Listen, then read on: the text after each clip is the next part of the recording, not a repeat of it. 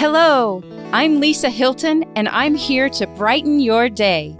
Each episode, I'll share three things that have brightened my day.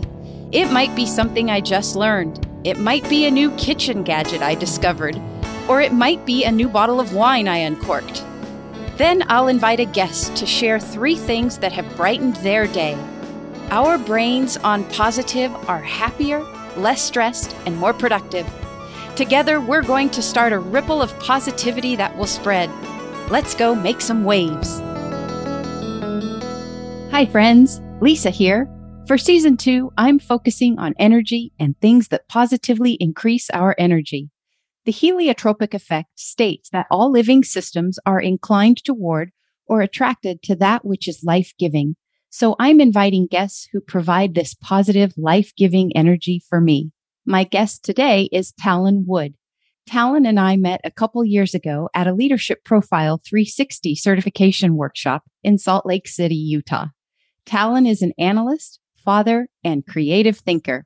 I'm excited to catch up with him because I haven't seen him since COVID. The first thing that has brightened my day this week is I successfully cooked my first turkey. I hosted Thanksgiving dinner for my family this year. And as host, you have to cook the bird. So I got a 12 pound butterball and followed the directions to a T, coached by my mom, of course, along the way. The most exciting part was taking the turkey out of the wrapping and pulling out the neck and gizzards. We boiled the neck to add some flavor to the gravy, but I was happy to dispose of the gizzards quickly. When we couldn't get the legs to tuck in, my sister in law, who was a doctor, made two incisions on either side of the turkey and the legs tucked in perfectly. Three hours and 10 minutes later, the turkey was a perfect golden brown and the house smelled amazing. My brother did the carving and we all enjoyed the moist, delicious turkey. And special thanks to the Macy's Thanksgiving Day Parade, which was playing in the background and kept the kiddos out of our way. The new favorite balloon was hands down Tiptoe, the unicorn. The second thing that brightened my day was visiting the Oregon Gardens Silverton Christmas Market. Over 1 million lights design along this beautiful path, and it includes food and drinks, German crafts, snowless tubing, live music, and dun dun dun, Santa Claus. The lights were beautiful and the kids had a great time. We took a break in the beer garden to eat our sausages and soft pretzels with cheese and drink our hot chocolate. While we ate there, there was a great singer who was serenading us with Christmas tunes on his guitar. Something I remember fondly about my dad was he always made it a point to tip the musicians. Well, luckily I had a few singles in my purse. So we gave a couple to each of the girls and they went up after his set and put a little Christmas cheer into his tip jar. We all had a big chuckle when we came upon Frosty on our path. My three year old niece was not fooled. She looked up at her dad and said, That's not Frosty. That's a person in a costume. It might have been the white Nike tennis shoes showing out of the bottom that gave him away. The third thing that brightened my day was a childhood family favorite breakfast muffin called Paris Puffs. I'm not sure how the muffin got the name. Growing up, we actually called them French muffins, but I don't think they have anything to do with Paris or France, but they sure are delicious. Biting into one after all these years took me right back. Here's the recipe if you'd like to try them. You won't be disappointed.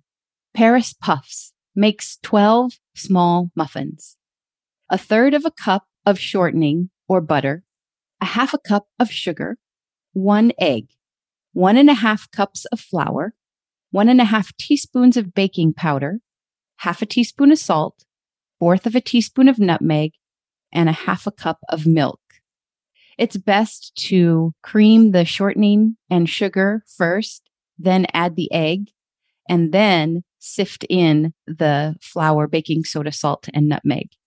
And the milk should be drizzled in slowly, or you might get a big splotchy mess.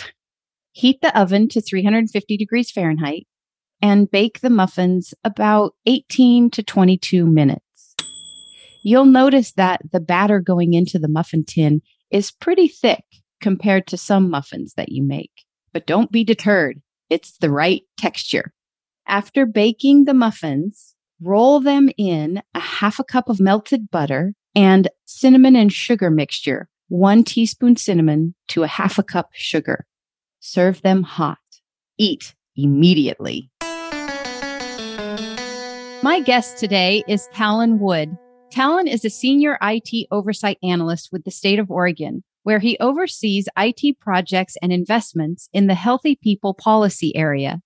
He is a dedicated father and foodie, which led him to burying and cooking a whole pig in the ground for his daughter's recent birthday luau. Talon and I are both Leadership Circle Profile 360 coaches and we have an affinity for historical fiction shows that involve pirates and Vikings. I'm excited to have Talon as a guest on my podcast today. Welcome, Talon. Thank you, Lisa. I'm excited to be on here. So I love that you're a foodie. I'm what I would call a budding foodie. Maybe that's a foodini. and so I really need to know how you bury and cook a whole pig. I mean, you don't just walk up to the butcher at Safeway and say, Have you got a nice pig for me today? I mean, how do you do all this? um, it took a lot of preparation. The short version of it is you have to find a restaurant supply store that actually carries whole pigs, and that's harder than you'd think. Mm. Salem does, in fact, have one. And the other part is a lot of digging. Like with a shovel and everything. Absolutely. Got to do it by hand. Otherwise, you're not putting full effort into it. So can I ask, like, how long did you recruit help? How long did it take to build the burial? so luckily it was my own backyard. So I started prepping a few days beforehand and dug the hole by myself. But of course, there were lots of folks that were excited for the uh, bonfire you build in the hole to heat the rocks up. Sure. And uh, had a lot of help wrapping the pig in wet burlap and uh, covering it with the heated rocks and then filling in the hole. And so, how long does the pig take to be roasted? Uh, I give it 12 hours. So it takes quite a while. Oh, but I bet it must smell amazing. And does the meat just sort of fall off the bone or? Absolutely. It is the most tender pulled pork type of consistency as you're, you know, taking the meat off. You know, the odd parts of the pig that we don't typically get in our uh, standard Safeway butcher block, like the uh, jowls, the cheeks mm. some of the best meat. Actually, I just learned what those are called because I was reading this book and they're called guanciale. Does oh. that name ring a bell? It's the Absolutely. Italian. Well, I mean, they may be called many different things, but the Italians call it guanciale. It's the pork cheek. Mm-hmm. Fantastic. Well, one of these days, I'm going to have to go over to your house and have a luau. is this going to become like a yearly tradition or is that way too much work? Um, that's quite a bit of work. I think if we do it in a yearly tradition, we'll move it up to my parents' place where they have a backhoe and I can dig with that. That is great. Well, thank you for sharing that with us. Uh, your daughter is lucky to have you as a father. Uh, now, I'd love to hear what are the three things that have brightened your day?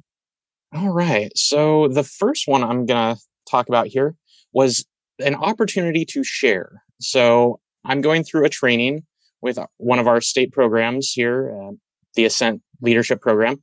And they recently mentioned that they had seats available in that. And I happen to know someone who is going through some difficulties in their office. They're a leader and they could really make use of this tool. So I mm. shared their information and let it take its course from there. And I got an email from that individual the other day that said, Oh my goodness, this couldn't have come at a better time. And the examples in the training are breathtaking. Thank you. Wow. That's amazing. So, just from that first day of training, you were able to get tools or or resources to help this person in their leadership. Actually, I just gave them the opportunity to join the training as well. So they're oh. doing a oh. little oh. bit of catch up, but they are reading the books and they've viewed the session and they said that it couldn't have come at a better time. Oh, that's fantastic. So not only will the both of you be in this training and learning, but you'll have a you'll be there together. You can almost work it out on each other, sort of use each other as an example or something. Absolutely. It's great because I can follow up and see how it actually takes root in their organization. Yeah. Good for you. Well, what's the second thing that's brightened your day?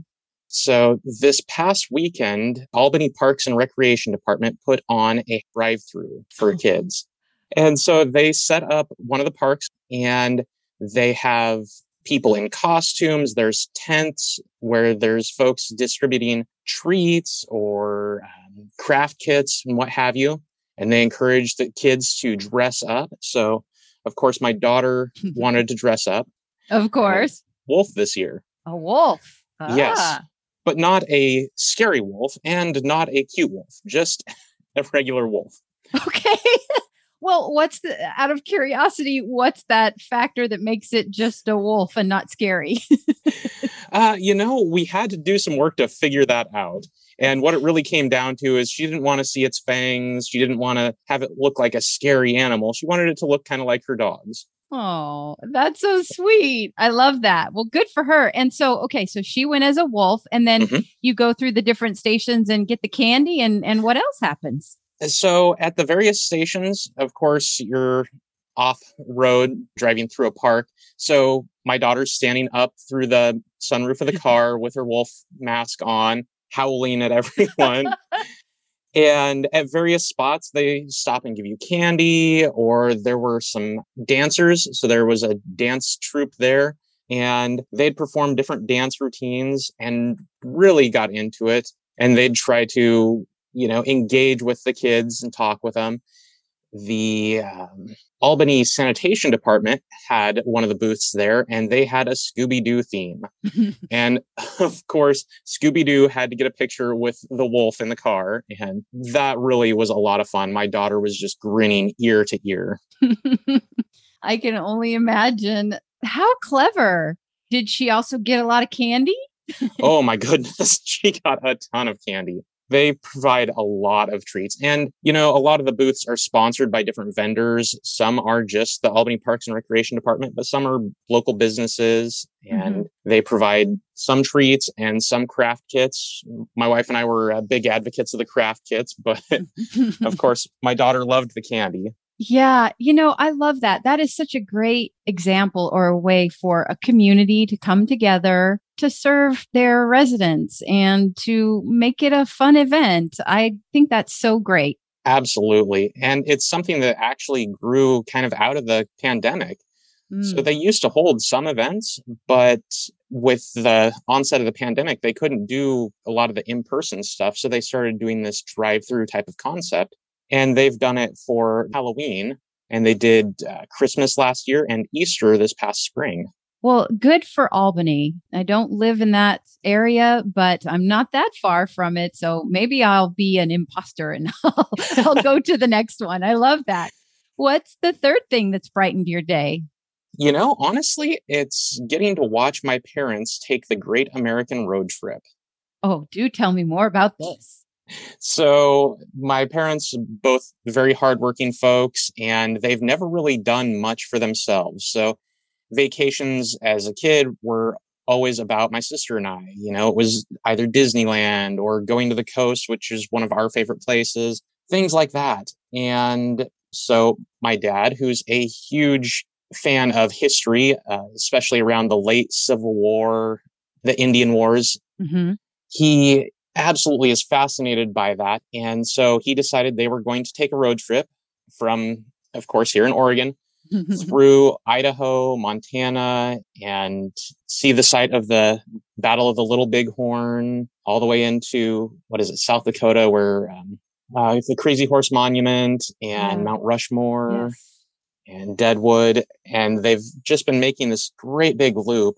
And every day he sends me pictures. Of course, first thing in the morning, he sends me the same picture that he's been sending me since the day they left, which is he and my mom standing in the fog out here next to the freeway. Just to remind you where they started, right? Exactly.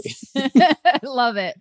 Then throughout the day, I've been getting pictures for about a week and just showing the amazing stuff they're seeing and they're getting to live their experience. And that's something I'm just so proud of them for taking the opportunity to do. And it makes me smile every time they send me something. It's so interesting how you're talking about things that have been on my mind lately. And I've been thinking about road trips. And I think I've only done, well, I guess I should backtrack because um, my dad was a math professor. And for his sabbatical, we drove to Colorado and he did his research for a year and then we drove home. And my home at that time was in alaska. So i guess i can say that i've done the great alaskan road trip. If you've ever driven the alaska or the alcan highway you, you know that's a thing. But i don't really consider that my road trip. The one trip i did take was with my girlfriend in college and we drove home for her brother's high school graduation. And there is something magical about a road trip. There really is. Have you done any in your life you know, actually, the one big road trip that stands out in my mind was uh, my wife and I when we had our honeymoon. We were both in our early 20s and didn't have a lot of money. So we just packed up her little Mazda Miata convertible, so little tiny car. Love it. the two of us and tents and sleeping bags. And we did a road trip around the entire state of Oregon. Oh my goodness. What a great way to spend a honeymoon.